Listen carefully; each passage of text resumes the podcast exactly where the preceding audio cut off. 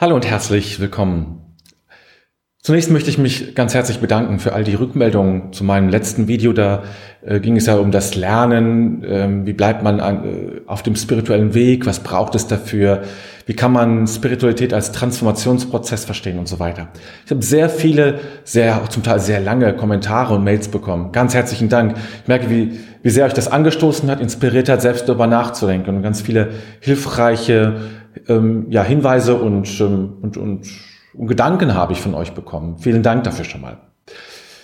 Das mal so ganz grundsätzlich vorweg. Worüber ich heute sprechen möchte, ist eine Sache, ist mir heute wieder passiert. Ich ähm, habe heute einen Podcast gehört ähm, über zwei Frauen, die ein Buch geschrieben haben, über ein bestimmtes Beratungsformat, könnte man es nennen.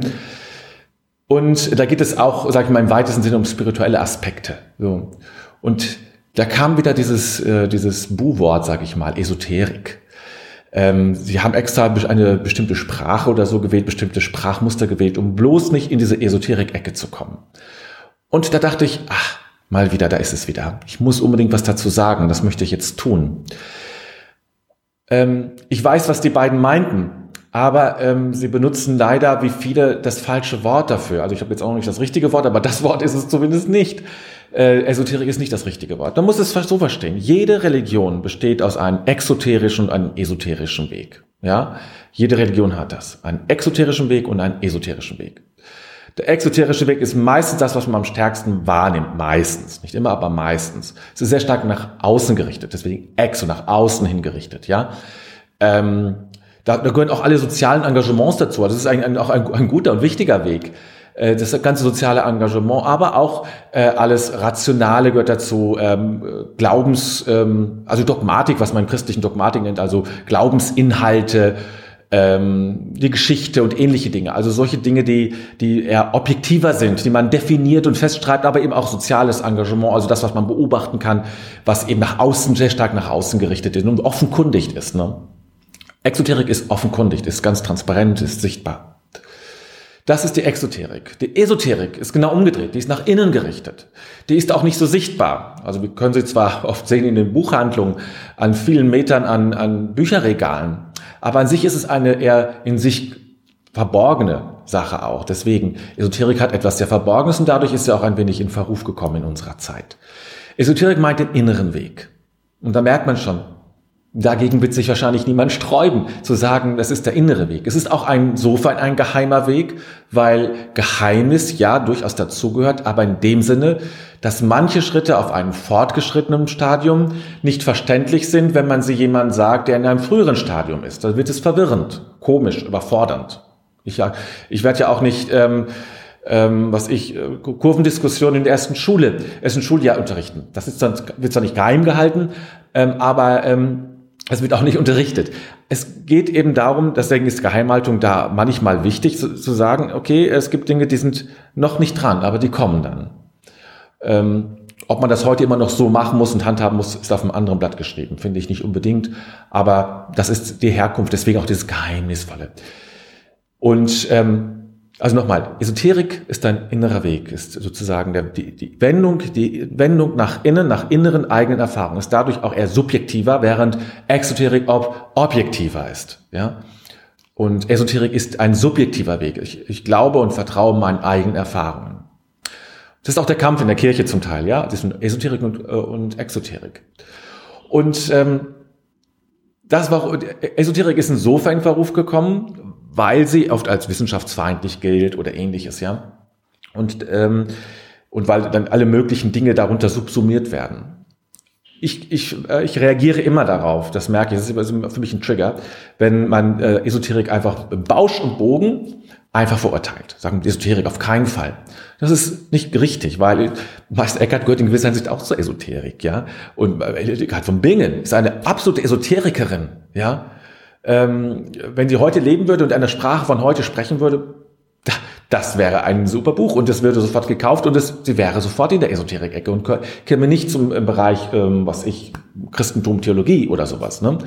Äh, oder Heiligenlegenden, sondern sie wäre eine Esoterikerin. Es ist eine Esoterikerin. Das ist auch nichts Schlimmes. Das ist erstmal eine Beschreibung ihrer Art und Weise, äh, sich dem Geheimnis, das wir Gott nennen, zu nähern, nämlich durch einen inneren Weg, durch innere Erfahrung. durch ein tiefes durch, durch, Durchschreiten der, der, der Materie hin auf eine geistige Ebene.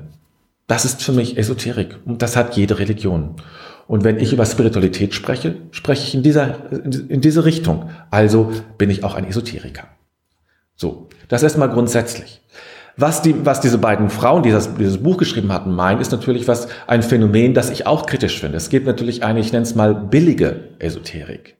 Mal eben, dies und jenes. Und ähm, das geht alles ganz schnell und ist ganz easy. Fast ein wenig naiv, kindlich. Das ist eine Esoterik, die, so, die das Rationale, an der, an der Rationalität gescheitert ist und sozusagen abgeprallt ist und dann zurückfällt auf frühere Formen, nämlich kindliche Formen, frühere menschliche Entwicklungsformen.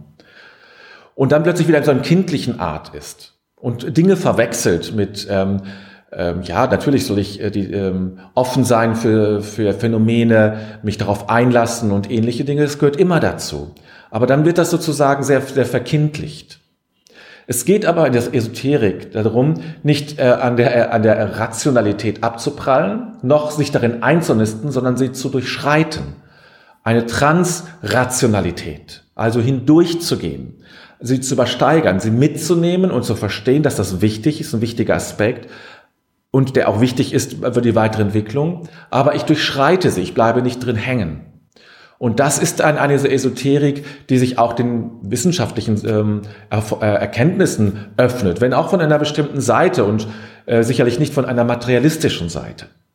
Und das ist ähm, der Weg, der dann, ähm, den ich wichtig finde. Das andere kann ich auch kritisieren, finde ich auch manchmal ein bisschen seltsam und komisch und kann ich auch nichts zu lesen. Das andere eben, dass ich wirklich durch die, durch das Rationale hindurch bewegt, das mitnimmt und auch sich dadurch anfragen lässt und versucht, Fragen, solche Fragen zu beantworten, auch wenn nicht alle Fragen zu beantworten sind, es geht nämlich nicht, ist, das ist eigentlich das Redliche. Und dann, dann entwickelt man sich auch in seiner eigenen Esoterik oder in seiner eigenen Spiritualität weiter. Jede Meditation ist letztlich eine Form von Esoterik, ja.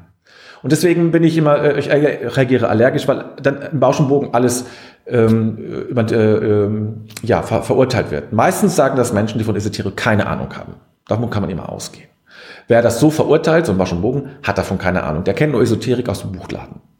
Wer sich aber tiefer mit Esoterik beschäftigt hat, der, ähm, der wird es viel differenzierter betrachten. Auch im kirchlichen Kontext wird sehr viel über Esoterik gerne geschimpft oder verurteilt. Aber meistens haben sie sich nie damit beschäftigt. Und ähm, deshalb kommt, kommt es zu solchen falschen Urteilen. Und ich möchte, dass, auch, dass du es auch verstehst, vielleicht ist es dir ja auch schon bekannt, aber nochmal zu verstehen, was Esoterik ist. Man, man bra- du brauchst keine Angst vor Esoterik zu haben. Nicht grundsätzlich. Du solltest Angst haben vor einer zu naiven und zu einfachen Form von Spiritualität, die eher kindlich ist, ja, ähm, als dass sie wirklich auch das Rationale durchschreitet und übersteigt. Natürlich.